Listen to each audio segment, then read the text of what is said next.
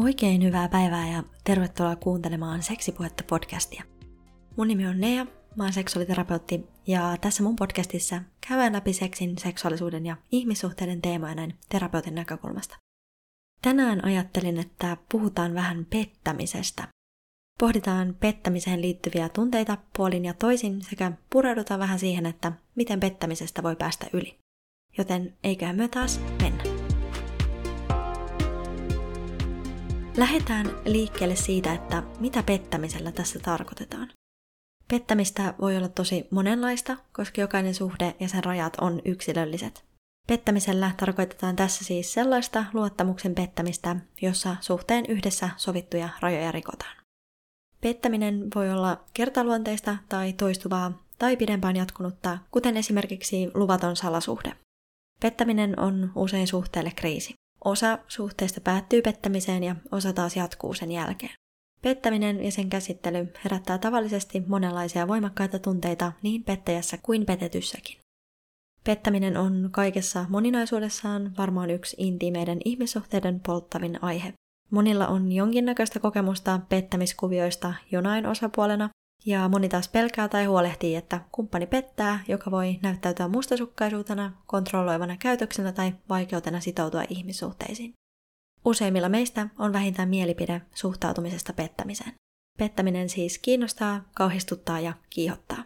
Miksi pettäminen on sitten tabu, joka herättää voimakkaita tunteita ihmisissä, toisinaan myös silloin, kun siinä ei ole itse osallisena? Pettäminen on tosiaankin tabu, se tuomitaan meidän yhteiskunnassa laajasti.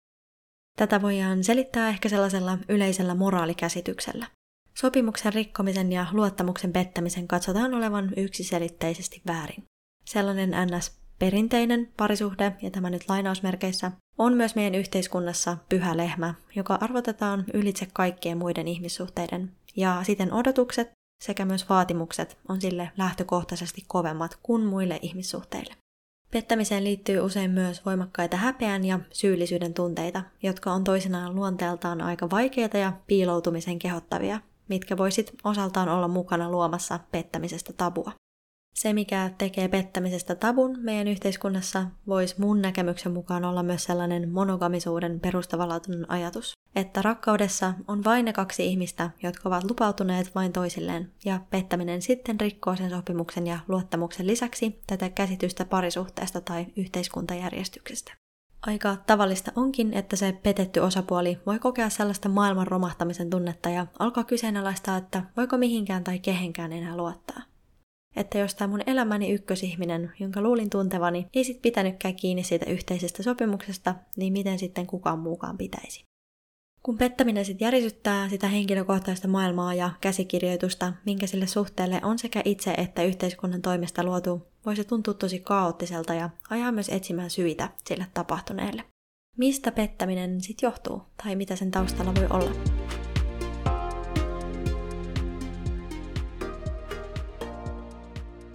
Suhteita ja ihmisiä on hyvin monenlaisia, joten mä näkisin, että mitään yksiselitteistä vastausta siihen, että tästä asiasta X pettäminen nyt johtuu, niin ei ole. Syitä pettämisen taustalla voikin olla useita. Pelkistäminen siihen, että pettäjä on yksinkertaisesti mulkku ja paha ihminen, on hyvin ymmärrettävää, etenkin sen loukatun näkökulmasta. Harvemmin tämä on kuitenkaan se ihan koko totuus. Pettämisen taustalla voi olla esimerkiksi vaihtelun halua, ihailun ja validaation tarvetta, itsetunnon kohottamista kiinnostusta ja kiihottumista uudesta ihmisestä, sitoutumisen puutetta tai turhautumista kumppaniin, suhteeseen tai sen seksielämään, tunteiden viilenemistä tai suhteen muita ongelmia, sen selvittämistä, että mitä olisi voinut olla, syyn hakemista erolle tiedostaen tai tiedostamatta, tai sitten ei mitään erityistä syytä tai että tilanne ja olosuhteet teki varkaan. Toisinaan se pettäjä voi kokea, että ei tiedä miksi teki mitä teki. Se voi ymmärrettävästi olla petetylle tosi raivostuttavaa. Aina ihminen ei ole kartalla siitä, että miksi toimii kuten toimii, etenkin jos ei ole tottunut käsittelemään omia ajatuksia ja tunteita tai kohtaamaan niitä. Tällöin voi olla tosi vaikeakin saada kiinni, että okei, miksi mä nyt petin, että mikä tarve mut tähän ajoi. Niin onnellisissa kuin onnettomissakin suhteissa olevat ihmiset voi pettää, joten pettäminen ei siis edellytä aina mitään suhteen ongelmia. Pettäminen voi olla tosi iso kolaus petetyn itsetunnolle ja siksi on tärkeää muistaa, että Harvemmin sillä pettämisellä on mitään tekemistä sen petetyn ulkonäön tai persoonan tai siihen millainen se petetty tai se suhde on, vaan kyse on ennemminkin pettäjän omista käsittelemättömistä ja puhumattomista asioista. Vaikka sen pettämisen taustalta paljastuisikin tyytymättömyyttä petettyyn tai siihen suhteeseen, niin on hyvä muistaa, että petetty ei ole vastuussa uskottomuudesta tai syyllinen siihen. No, miten pettämisestä voi sitten päästä yli?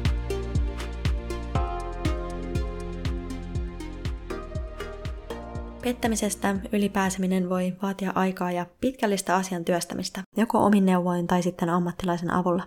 Kuten tässä on jo todettu, niin pettäminen usein herättää kriisin, suuria tunteita ja turvattomuutta.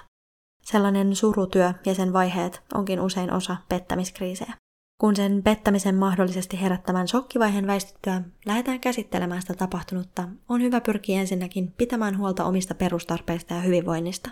Väsyneenä ja syömättä myös tunteet tuntuu raskaammilta ja niitä on vaikeampaa säädellä. Kaikenlaiset tunteet on sallittuja. Petetyllä voi herätä vihaa, surua, raivoa, pettymystä, epäuskoa, myös riittämättömyyttä, häpeää tai syyllisyyden tunteita. On hyvä muistaa, että suuret ja vaikeat tunteet tai se, että sulle on tehty väärin, ei kuitenkaan koskaan oikeuta väkivaltaan. Pettäjällä voisit puolestaan olla läsnä häpeää ja syyllisyyttä, mutta myös surua tai ikävää sen mahdollisen sivusuhteen päätyttyä. Just tämä häpeä ja syyllisyys voisit johtaa myös siihen, että pettäjä välttelee keskustelua pettämisestä tai suuttuu, kun asia nostetaan esiin, tai sitten vaihtoehtoisesti hyvittelee ylitsevuotavasti. On aika tavallista, että se petetty haluaa tietää kaiken siitä pettämisestä pienintäkin yksityiskohtaa myöten, ja se tapahtunut pyöriä mielessä ihan koko ajan.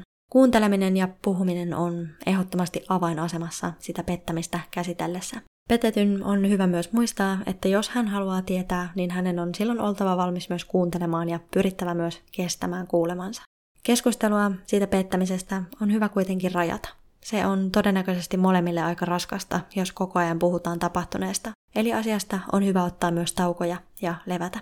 Voi olla hyvä esimerkiksi sopia yhdessä, että milloin keskustelua pettämisestä ei käydä. Tällöin sitä ei nosteta esiin. Aika tavallista on myös, että se pettäminen voi nousta takaumina mieleen pitkänkin ajan jälkeen, jolloin siitä haluaisi taas keskustella kumppanin kanssa. Tämä voi olla mahdollisesti merkki siitä, että tapahtunutta ei ole tosiasiassa käsitelty riittävällä tavalla. Sen ymmärtäminen, että mitä pettämisellä haettiin, eli mihin tarpeeseen sillä haettiin täyttymystä, on tärkeää, jotta ihminen voi ymmärtää itseään ja mahdollisesti myös se petetty kumppani saa käsitystä tilanteesta. Selvittämällä, että miksi näin tapahtui, miksi juuri nyt, mihin tarpeeseen hain täyttymystä ja sainko vastausta siihen, miksi juuri kyseisen henkilön kanssa ja näin edelleen, voi auttaa saamaan selville, mikä ajoi pettämiseen. Pohtimalla rehellisesti, mitkä tekijät toivat tähän tilanteeseen, voi auttaa ymmärtämään tapahtunutta ja myös avaamaan näkymiä suhteen mahdolliseen tulevaisuuteen ja ettei pettämistä jatkossa enää tapahtuisi. Haluttiin suhdetta jatkaa tai ei, on sen osapuolille joka tapauksessa hyvä pyrkiä käsittelemään tapahtunut ja sen herättämät tunteet ja ajatukset. Askeleet pettämisen ja sen herättämien tunteiden käsittelyyn sisältää paljon puhumista ja kuuntelemista. Pettäneen osapuolen tulee osoittaa sanoillaan ja teoillaan, että on aidosti pahoillaan ja ymmärtää tehneensä väärin kumppania kohtaan. Jokainen aikuinen ihminen on vastuussa omasta käytöksestään ja omista teoistaan. Pettäneen osapuolen tehtävä on siis kantaa vastuu teoistaan, olla rehellinen ja toimia läpinäkyvästi. Pettäneen tulee olla valmis keskustelemaan tapahtuneesta ja vastaamaan petetyn kysymyksiin, vaikka ne tuntuisi kuinka epämukavilta. Toisinaan sen suhteen jompikumpi osapuoli ei halua tai kykene käsittelemään tapahtumia ja tai suhde päättyy. Yksilön elämän historia voi vaikuttaa siihen, miten pettämisestä pääsee eteenpäin. Jos elämässä on ollut perusturvallisuutta järkyttäviä kokemuksia, kriisejä, aikaisempaa pettämistä, itsetunnon haasteita tai vaikeuksia tunteiden käsittelyssä ja säätelyssä, voi se pettämiskriisi tuntua naulalta arkkuun. Jos tuntuu siltä, että omat voimat ja keinot on loppu, on tärkeää hakea apua ammattilaisilta. Terapiassa ja pariterapiassa voidaan käsitellä tapahtunutta ja saada tukea ja keinoja selviytymiseen. Käsittelemättömänä pettämisen aiheuttamat tunteet ja mahdolliset itsetunnon haavat voi nousta tulevaisuudessa pintaan ja aiheuttaa hankaluuksia tuleviin suhteisiin esimerkiksi luottamusongelmien muodossa. Onkin hyvä muistaa, että jokainen on vastuussa omista tunteistaan. Vaikka sulle tehtäisi kuinka kusisesti, niin kukaan muu ei ole vastuussa sun tunteista, eikä vastuuta voi sysätä muille. Niin nihkeltä kuin se ehkä kuulostaakin, niin on sun tehtävä säädellä sun omia tunteita ja auttaa itseäsi selviämään niiden kanssa. Mä näkisinkin, että katkeruuteen ei kannata jäädä kiinni, sillä sillä vahingoittaa vain itseään ja omaa elämänsä. Anteeksi antaminen voi tuntua mahdottomalta ja usein se voikin viedä aikaa. On hyvä muistaa, että anteeksi antaminen ei tarkoita tapahtuneen hyväksymistä, unohtamista tai että tapahtunut olisi millään tapaa ok tai lupa toistaa. Anteeksi antaminen voi sen sijaan vapauttaa tapahtuneen taakasta. Sun ei tarvi kantaa sitä aktiivisesti sun mukana. Anna lupa itsellesi päästä irti ja mennä eteenpäin. Näkisin myös, että armollisuutta on suotavaa etsiä itsestään, mikäli se on mitenkään mahdollista. Ihmiset tekee elämässään ihan valtavia virheitä. Se on tosi valitettavaa, mutta myös hyvin inhimillistä.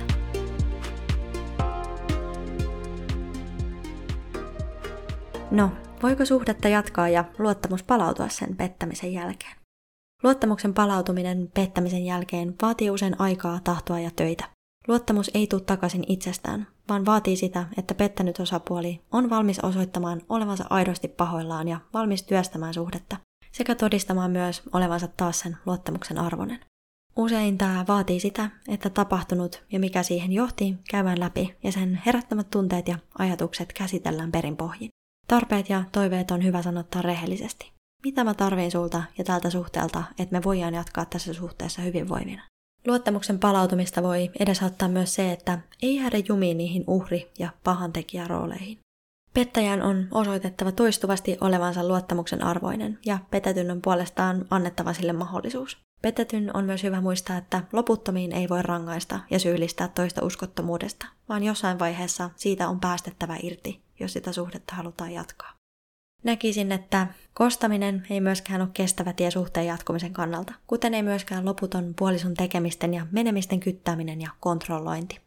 Pettämiskriisiin voi jäädä jumiin, jos riittävää anteeksi pyyntöä ja loukkaamisten korjaamista ei tapahdu, tai petetty ei koe, että hänen kokemustaan on otettu riittävän vakavasti vastaan. Vaihtoehtoisesti tilanne voi jumiutua, jos se petetty osapuoli ei kykene säätelemään tunteitaan ja vierittää vastuun tilanteesta sille pettäjälle, jolloin se pettäjä on loputtomassa syyttelyn tilassa ilman poispääsyä. Jos suhteen osapuolet on valmiita työstämään läpi sen pettämissavotan tunteiden ja haavojen, voi se luottamus palautua ja pettämiskriisi lopulta tuoda kumppaneita lähemmäs toisiaan ja vahvistaa suhdetta.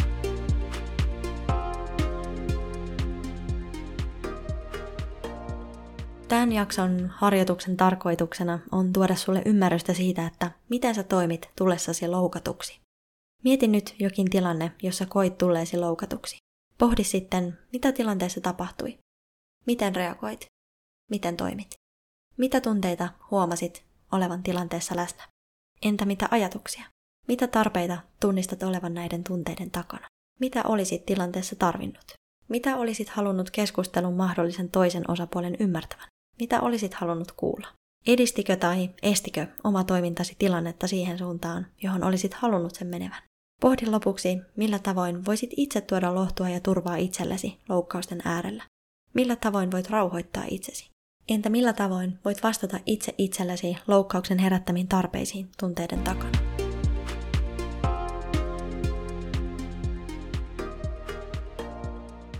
Noin, tämä oli hyvin pieni katsaus pettämiseen ja sen käsittelyyn.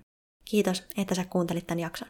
Mä toivon, että sä viihdyt tämän jakson parissa ja että mä saan susta seuraa linjoille ensi kerrallakin. Instagramista sä löydät tämän podcastin nimellä Seksipuhetta. Me kuullaan taas ensi kerralla. Se on moi moi!